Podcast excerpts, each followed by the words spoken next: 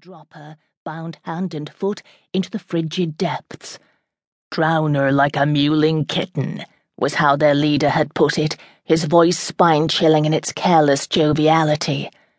Claire shivered again, violently, as the callous words replayed in her head. This band of brutal strangers meant to kill her. But why? Why?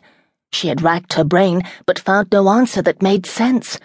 Ever since she had tricked the man above her into releasing her from her bonds by claiming she had to make urgent use of the chamber pot, then clouted him over the head with said chamber pot when he grudgingly handed it to her and turned his back, she had quit asking herself why. She'd been too busy running for her life. She could figure out the why behind this nightmare later, if she survived.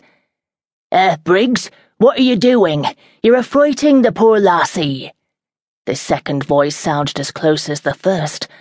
Claire recognized it as belonging to the group's leader. This time, despite the best will in the world not to do so, she was unable to prevent a terrified glance up. There were two dark forms standing close together near the very edge of the cliff, which was now some forty feet above her head. From their stance, they were, presumably, looking toward where the others still searched for her along the spit.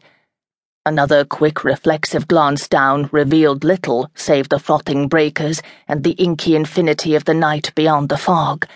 But she knew that another fifty feet or so of treacherous cliff still stretched between her and the relative safety of the beach. Did they know of this path? Did they know that she had taken it and was directly below them, even as they spoke? Were they toying with her, like cruel cats with a terrified mouse? This possibility, which had just popped into her mind, terrified her. Please, God, she prayed, with a quick glance up into the ether.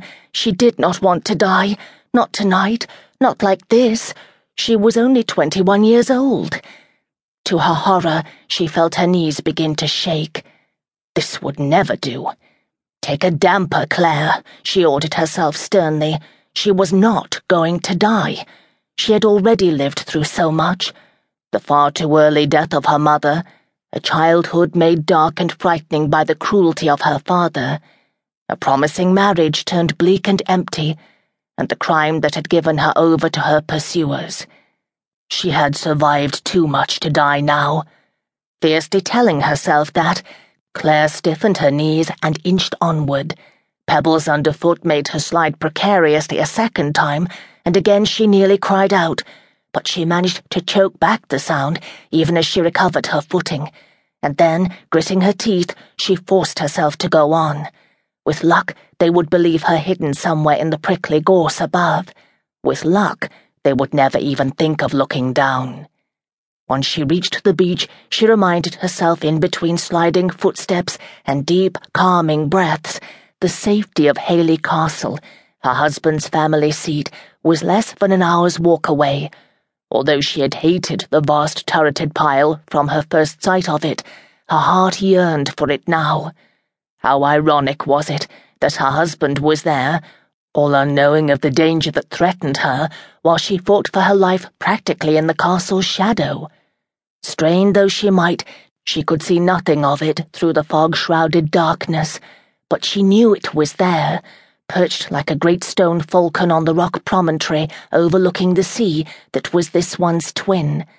The high granite cliff on which the castle was built and the one she was presently descending, known as Haley's Point, served as end posts to a half circle of cliffs surrounding a bay that looked as if a hungry giant had taken a bite out of the coastline.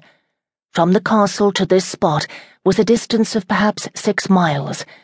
To the east was desolate marshland, dotted with beacon fires ready to be lit at a moment's notice should Boney, now fortunately occupied in Russia, at last decide to invade.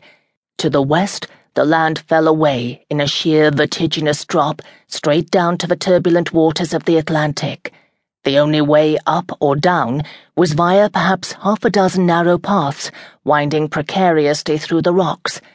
The locals called them smugglers' paths because, once the province of goats, they were now used almost exclusively by the gentlemen, as the smugglers were known in these parts, who over the course of the war had turned the running of the French blockade